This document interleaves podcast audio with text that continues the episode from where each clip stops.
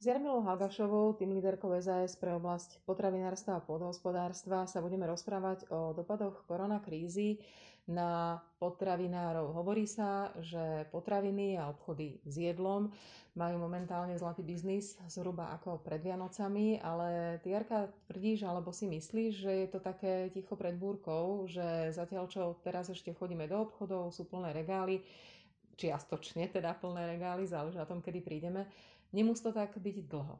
Ďakujem veľmi pekne za pozvanie. Som rada, že na túto tému môžeme rozprávať. Ja si naozaj myslím, že to je ticho pred búrkou. E, každý z nás, keď ide do obchodu, vidí, že, že je tam dostatok potravín.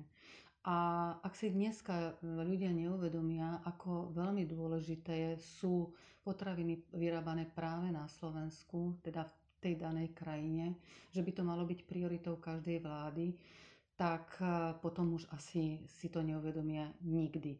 Pretože ako vidíme, hranice sú uzavreté. Áno, síce máme tie prednostné prúdy pre, pre suroviny a potraviny, ale každým dňom k nám prúdi až 800 kamionov s potravinami. Čiže Slovensko patrí medzi krajiny, ktorá, ktoré si nedokážu vyrobiť potraviny preto, aby dokázali e, zabezpečiť výživu obyvateľstva. My sme odkázaní na dovoz potravín. Otázka je, keď sa zavrú hranice, čo bude potom? Ďalšia otázka, a možno, že taká reálnejšia, nie len so zatvorením hraníc, ale aj kľudne môžu byť otvorené, je to, že korona postihla celý svet. A tak ako mnoho zamestnancov ostáva doma na Slovensku, tak mnoho zamestnancov aj v potravinárstve a podhospodárstve a farmárstve ostáva doma po celom svete. Čiže aj tá produkcia v tejto potravinárskej oblasti sa znižuje? No, tiež si to asi málo kto uvedomí, ale e, pandémia postihla vlastne e, celý svet. Na Slovensku to nie je až také vypuklé, ale na Slovensku registrujeme výpadok pracovných síl z, z, tak približne okolo 20% Sú to väčšinou mamičky, ktoré sa starajú doma o deti. Ale ak sa pozrieme na najviac postihnuté štáty, ako je Taliansko, Francúzsko, Španielsko alebo Nemecko, tak tam ten výpadok e, pracovných síl a aj v poľnohospodárstve a potravinárstve je oveľa väčší. Napríklad Taliansko eviduje výpadok až 17 tisíc zamestnancov. A tam už nepôjdu tí Slováci, alebo teda Maďari a, a zamestnanci z východných krajín Európskej únie, pracovať na polia. Už dneska napríklad by išli e, oberať, zberať jahody. A teda je reálne e, možný výpadok určitých druhov ovocia a zeleniny. Alebo je možné, že budeme e, pociťovať výpadok kávy. Ono, ono možno ani nebude, že až taký nedostatok na pultoch, ale je veľmi pravdepodobné, že ceny týchto potravín pôjdu výrazne hore. Taliansko už zaznamenáva nedostatok múky a obilia. A samozrejme, že sa snaží zabezpečiť výživu obyvateľov svojich a tým pádom sa snaží nakupovať tam, kde je. Na Slovensku ešte je. Nepredajme si ju. Aj Poliaci chodia nakupovať na Slovensko polnospodárske suroviny, čiže či už je to obilie alebo živé zvieratá, ktoré nám môžu na, na budúci rok následne predať v spracovanej forme v potravinách za výrazne vyššie ceny. Nepredajme si ich. Ty teda hovoríš, že možno správa štátnych hmotných rezerv by mala myslieť nie len na rúška a ventilácie a testovacie sady momentálne, ale aj na to, aby zabezpečila nejaké množstvo potravín, ktorými potom mohla zásobovať obchody za rozumné ceny? Jednoznačne. Štátne hmotné rezervy už mali mať vytvorené zásoby obyvateľov, existuje na to zákon a je to vlastne povinnosť štátu zabezpečiť výživu obyvateľstva v čase hospodárskej mobilizácie, povedzme to tak. Ale samozrejme, že by to nemalo byť, nemalo, nemali byť tie rezervy tvorené napríklad jahňacím mesom, ako tu nedávno pred týždňom odznelo. To je číri nezmysel. Štátne hmotné rezervy by mali vytvárať zásoby, pokiaľ ide o základné potraviny, ako je obilie, cukor, sušené, otučnené mlieko, strukoviny, čo je zdroj bielkovín. A ak meso, tak v tom prípade by to mali byť určite mesové konzervy. Takže treba sa pozrieť na zásoby v štátnych hmotných rezervách a určite je potrebné urobiť tieto zásoby.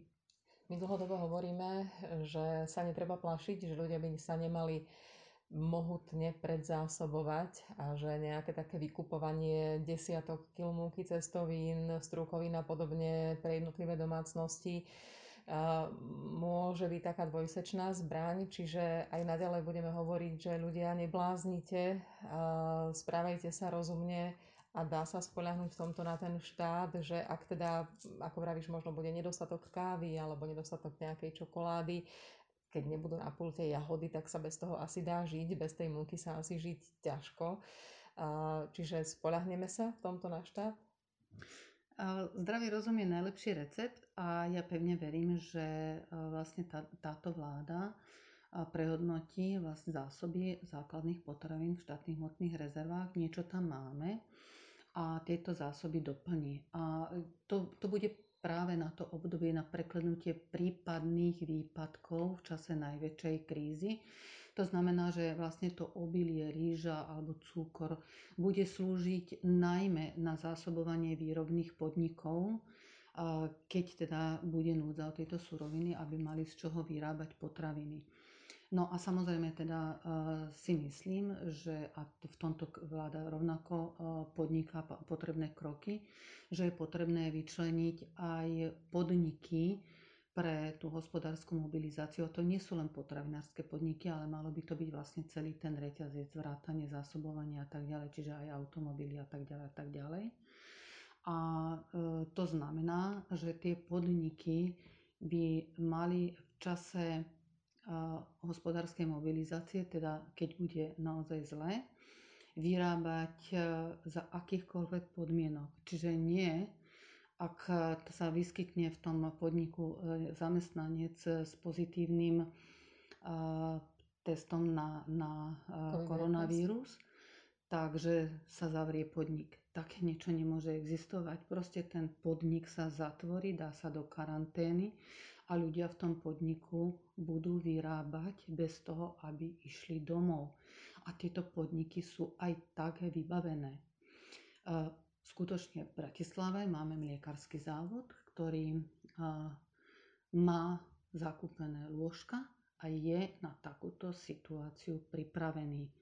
Neexistuje, že by tento závod bol zatvorený, ale práve naopak, ak sa tam vyskytne pozitívny nález, sa zatvorí a bude sa vyrábať. Tak to sa to deje v zahraničí niekde? Samozrejme, to je ako normálny krizový, krizová situácia. Proste musíme sa vžiť do tej situácie. Áno, toto je vlastne vojna bez, bez zbraní. Čiže je to vlastne situácia v stave hospodárskej mobilizácie. Čiže keď je zle, keď nastane taký stav, poviem v úvodzovkách vojnový stav, tak ten závod musí vyrábať. Pretože my sa nemôžeme spolahnúť na to, a že našich obyvateľov budú, budú zásobovať obchodné reťazce. Jednak, že sú to zahraničné obchodné reťazce, jednak neviem si predstaviť, že ak že tie reťazce sú zásobované vo veľkej väčšine potravinami zo zahraničia a ak teda sa uzatvoria hranice, tak e, tie obchodné reťazce naozaj nevedia zaručiť e, dovoz týchto potravín zo zahraničia. A, dúfajme, že... Hm? A doplním, a ak e, si na začiatku povedala, že polnohospodári a potravinári, že sa majú dobre, lebo vyrábajú, áno, vyrábajú. Treba ich v tom podporovať samozrejme, pretože treba zasiať, treba úrodu následne zobrať. Máme s tým problém, pretože my nevieme, aká, aká bude úroda a kto bude zberať úrodu, pretože u nás zasa zaznamenáme výpadok e, e, z Ukrajiny, zasa týchto sezónnych zamestnancov, čiže tu by som poprosila a urobíme aj my všetko preto, aby sa zjednodušilo, zjednodušilo zamestnávanie, najmä sezónneho typu, aby ľudia chceli ísť oberať tú úrodu. Ale ja som presvedčená, že, že tie Vianoce majú teraz určite obchody a obchodné reťazce.